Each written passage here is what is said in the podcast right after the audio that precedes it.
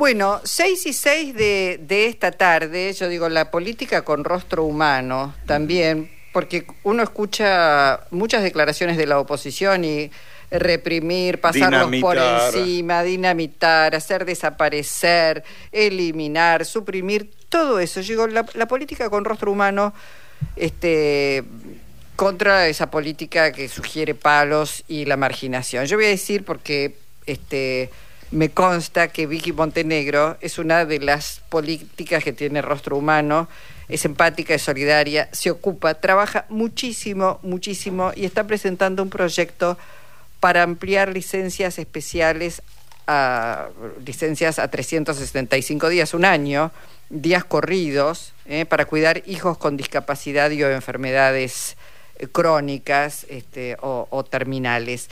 Y está en línea Victoria Montenegro, diputada de la Ciudad por Unión por la Patria. Vicky, Jorge Alperín, Luisa Balmaya, te damos la bienvenida. ¿Cómo estás? Hola, buenas tardes Luisa, buenas tardes Jorge y a la audiencia. Bueno, es un, es un proyecto que tiene, digo, una profundidad humana, quienes de alguna manera han tenido que sostener, acompañar y, dedicarse a bueno a ese a ese trabajo de no dejar en la estacada a alguien que está sufriendo mucho saben la importancia de este proyecto. Contanos eh, bueno cómo cómo se te ocurrió cómo surgió este es la ampliación de, de un proyecto o de una ley que ya está Sí, sí, es la ampliación, la modificación de una ley que ya existe, digo, en esto, en el trabajo va surgiendo, ¿no? Uno, a medida que, bueno, nosotros logramos la creación de la Comisión de Discapacidad y a partir de ahí uno va eh, tomando nota e intentando modificar todas las, las cuestiones pendientes que tenemos, ¿no? En este caso era la licencia por eh, para los padres, trabajadores del Estado, ¿no? De los tres poderes del Estado y entes autárquicos de la ciudad, eh, que era de 180 días, con hijos e hijas con discapacidad eh, o con enfermedades crónicas o, bueno, o terminales. Y además, con los padres de chicos y chicas con discapacidad, era solo hasta los seis años. Mm. Era solo hasta los seis años, cuando muchos de los trabajadores tienen a, sus hijos con discapacidad, muchas de esas discapacidades son para toda la vida. Y en algunos casos, a medida que los chicos van creciendo, eh, algunas cuestiones se complejizan más. Entonces ahí es importante primero tener tener en cuenta esto, ampliar, correr el límite de edad, porque eso dejaba vulnerados de sus derechos a muchísimos niños. Una vez que cumplían seis años, ya sus padres eh, no podían hacer uso de esa licencia especial, eh, digamos, porque no, no, no hacía foco en los derechos. no El objetivo de esta modificación de la ley 360 de estos artículos tiene justamente como, como base el entender la importancia de los derechos, de entender a los niños como sujetos, a los niños con discapacidad en este caso, como eh, sujetos de derecho. Y a partir de ahí darle a los padres, a madre o padre, la herramienta para poder estar presente en el cuidado de sus hijos. Y además también incorpora eh, y amplía los días de adopción eh, bueno, y no es que se me ocurrió, es, consecuencia del trabajo que las organizaciones, los trabajadores eh, vienen reclamando hace tiempo que logramos, eh, bueno, plasmar en este proyecto de ley. Obviamente eso muchísimo por tanto los trabajadores de UTE como los trabajadores del Estado, que son quienes principalmente, bueno, padecen estas situaciones. Eh, Victoria, uno escucha a la oposición eh, decir que hay que echar a los desamparados que se refugian en cajeros automáticos, o echar a los piqueteros o palos para ellos, y, tu iniciativa va en una dirección tan opuesta, que es la de los cuidados, que por otra parte en el mundo está tomando una presencia mucho mayor, ¿no es cierto? Revalorizar las tareas de los cuidados, como en este caso dar una extensión de licencia para cuidados tan delicados. Eh, uno se pregunta, ¿habrá gente dispuesta a escuchar y complacida de escuchar que quieren echar a patadas a alguna gente de la ciudad, de lugares que consideran que no son para ellos? ¿Habrá gente, mucha gente dispuesta a eso otro? Ah, creo que nosotros siempre tenemos que hacer el ejercicio de que esa agenda o esas propuestas de violencia, de mm, de anulación del otro, ¿no? Porque en realidad hace muchos años, lamentablemente, la derecha en la Argentina y en toda América Latina eh, volvió a construir esto, el enemigo interno, la, la deshumanización del otro, eh, esta gran mentira de que el Estado tiene que, que, estar ausente y que el mercado tiene que resolverlo todo. Y después lo que hicieron, ¿no? Ni bien asumieron eh, el gobierno dejando más de 100.000 personas sin su pensión por discapacidad. Digo, eso le significó el retroceso en muchos tratamientos, en, en la continuidad de esos tratamientos, a los niños en, en, en sus escuelas, pero también a muchas personas literalmente en su vida, ¿no? Personas con discapacidad que perdieron la vida como consecuencia de no haber podido contar con esa protección que tenían por parte del Estado. Lo que han hecho es criminal, porque su política es criminal es, eh, es de eh, erradicar los derechos. Yo no creo que haya mucha gente, yo soy una eh, convencida de que la mayoría de las personas eh, tenemos eh, buenas intenciones y buenos sentimientos. Si hay un contexto económico eh, y hay una definición política de un sector de, de, de, la política argentina que es justamente instalar el odio. Entonces, creo que el ejercicio nuestro muchas veces es eh, que no nos tomen la agenda, si nosotros tenemos nuestra propia agenda de trabajo que impacta en la vida de los trabajadores, que va a impactar para mejor en la vida de estas infancias, en la concepción de los derechos de las infancias, digo, que nosotros podamos tomar la iniciativa sin responder barbaridades, ¿no? Porque es esto, cárcel, bala, entramos al al banco y mostramos, digo, el, el acting eh, que está guionado como lo hicieron desde el primer día que asumió Mauricio Macri, ustedes se acordarán, ¿no? Las excavadoras en, en el sur, en en Santa Cruz, los cuadernos, todo lo que se fue cayendo eh, vergonzosamente el rol de los medios de comunicación, de la justicia y esa maquinaria permanente de instalar una gran mentira que solo termine eh, generando mucha frustración en la sociedad, porque ellos quieren una sociedad frustrada, sin, sin expectativas, sin futuro. Bueno, la responsabilidad nuestra es seguir trabajando en el futuro, por el futuro de nuestro pueblo. Yo no sé si hay mucha gente, creo que no, no, no sería responsable de mi parte minimizar el crecimiento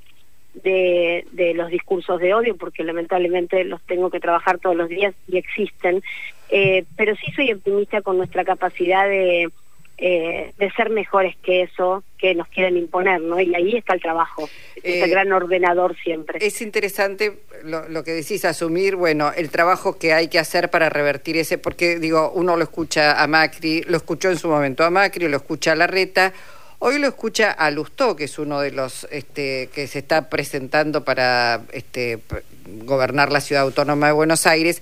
Y también toma el modelo de Gerardo Morales en Jujuy, dice palos, hay que sacar los piquetes, no puede ser, digo, dice exactamente las mismas herramientas. Y escuchá lo que decía Jorge Macri eh, en el día de hoy sobre el tema del paro de subte, que es un tema sin resolver, y después reflexionamos sobre lo que dice Jorge Macri. O sea, la justicia no los está escuchando, eh, digo a ustedes, porque ya hace para tiempo que falta, vienen con esto. Y para mí hace falta un poco más de, de, de de firmeza, yo creo que hay que discutir, cuando un gremio tiene este tipo de, de, actitud permanente, tenemos que tener mecanismos más firmes que protejan, como vos bien decís, a quien tiene que laburar, porque acá hay un derecho a llegar a laburar, hay gente que viene y se toma dos o tres bondis del conurbano, o se sube a un tren y a un bondi para después llegar al subte y encontrarse con que no, no, no funciona. Eh, creo que tenemos que volver a ordenar un poco eh, los criterios y, y, y los conceptos de, de, a quién cuidamos, ¿no? No puede ser que una minoría siempre termine imponiéndose a la mayoría. Como dije la semana pasada, seguramente si me toca ser jefe de gobierno voy a tener conflicto seguido con los metrodelegados y ellos lo van a tener conmigo, porque para mí este tipo de prácticas no, no, no van más. Es notable, Vicky, no hablan de resolver el problema del asbesto, hablan de los... ¿no? No, no, no, el nivel de impunidad, yo, me causa mucha gracia escuchar hablar del bondi, ¿no? Para ser un poco más popular, a ver si le agarra algo de oportunidad a este a este intendente de, de otro distrito que no es la ciudad de Buenos Aires y que vergonzosamente la justicia habilita para para que sea candidato a jefe de gobierno de la ciudad. Y lo que él quiere claramente es continuar los negocios de su primo, ¿no? Que trajo los vagones con arresto, que enfermaron a más de 85 trabajadores, que mataron a tres trabajadores, hay un cuarto trabajador que está muy pero muy grave. Y la lucha de los trabajadores del subte no es como hace unos días, no sé si pudieron escuchar otro audio vergonzoso, una entrevista vergonzosa de la ministra vergonzosa, vergonzosa, que planteaba que en realidad lo que ellos quieren es trabajar menos y usan la excusa del asbesto. Pero después la escuchás en la misma entrevista cuando algún periodista raspa un poquito de aquellos que les pueden preguntar, ¿no? Eh, y bueno, y le consulta, pero efectivamente hay asbesto en los subtes. No, en los subtes no hay asbesto porque hay un montón, esos, esos son sus fundamentos, ¿eh? Hay un montón, un montón de especialistas que ya dijeron que no. Yo no conozco a ninguno de esos montones de especialistas, pero sí algo que me preocupa es que puedo desmentir porque me eh, nada, porque hablamos con las autoridades y no es así, plantean que el INTI ya hizo todos los estudios. No, no, no, no. El INTI fue convocado muy pocas veces a hacer estudios muy, pero muy limitados. Y la verdad es que en los UPES hay asbesto, por eso se enferman los trabajadores. Pero además de que hay asbesto, hay miles de trabajadores que quedaron por afuera de la protección, del, del cuidado, del seguimiento eh, de su salud por haber estado dentro de los eh, trabajando con eh, con los eh, vagones que estaban contaminados. Y después actualmente hay depósitos donde el techo se ve deshilachado se, se ve están las fotos.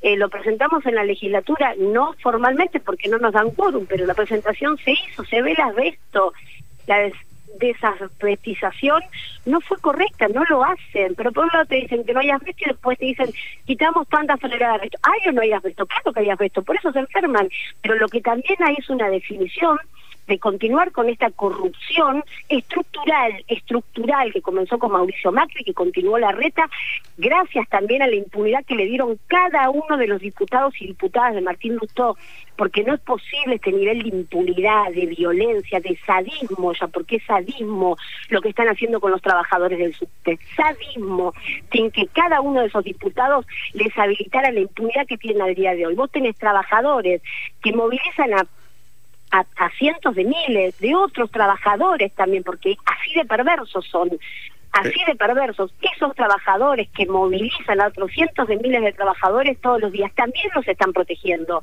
Pero Victoria, Victoria, incluso este, este candidato a gobernar la ciudad, podría decir que él va a poner más orden en cuanto a, a reducir los conflictos por la vía de hablar más y entenderse más con, lo que reclaman. presentar un plan de Claro, que, se va a entender también con los trabajadores. No, esa parte no no parece que le interese, digamos, ¿no? Pero claro que claro que no, el conflicto, lo que tienen que resolver es el asbesto. Nosotros frenamos hace muy poquito, estaban vendiendo vagones con asbesto porque no pueden demostrar que esos vagones no tengan asbesto. Pero ¿saben por qué no lo pueden demostrar? Porque los vagones tienen reparaciones y en el taller las reparaciones van eh, utilizando eh, partes de otros vagones. Entonces, y el estudio que la justicia le está pidiendo que entreguen, no lo, no lo entregan básicamente porque no lo hacen.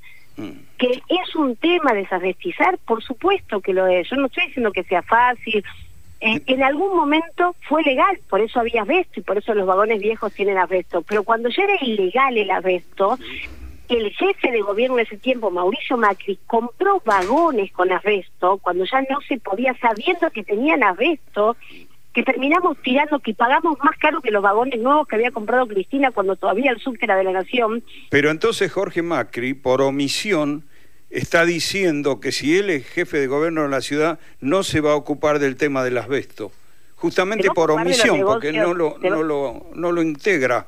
A se va a ocupar de los negocios de su primo, porque viene a la ciudad de Buenos Aires a ocuparse de los negocios de su primo, claramente, ese es el objetivo seguir seguir eh, seguir generando negocio a costa de la salud de los trabajadores, de los usuarios del subte. Los trabajadores eh, están cuidando a los usuarios del subte y lo que tienen que responder es con, con eh, es con fundamento científico, con pruebas, con equipos que estén trabajando. Están pidiendo menos horas, una hora menos, para estar menos expuestos, no porque no quieren trabajar. Tenemos trabajadores de más de 30 años que se están enfermando. Si ustedes escuchan cuando esos muchachos, muchachas también, te dicen que cada vez que se tienen que ir a hacer el estudio, eh, es un es un temor inmenso porque el último compañero que falleció se hizo un estudio venía se le había detectado pero venía bien y en seis meses falleció No, no, está clarísimo. Por eso, por eso lo, lo, traemos a cuento, porque el, el jefe de gobierno. Perdón, que me enojo, pero no, no, está bien. No, pero me subleva, me subleva tanta impunidad y, y, ruego, rezo y milito para que se termine, que Santoro sea el jefe de gobierno, porque no se aguanta más, sinceramente. No, no, porque además, como vos decís, bueno, eh, digo, se denuncian, se piden informes, eh, pero la legislatura hoy tiene mayoría con la complicidad del radicalismo, de Evolución, de la coalición cívica.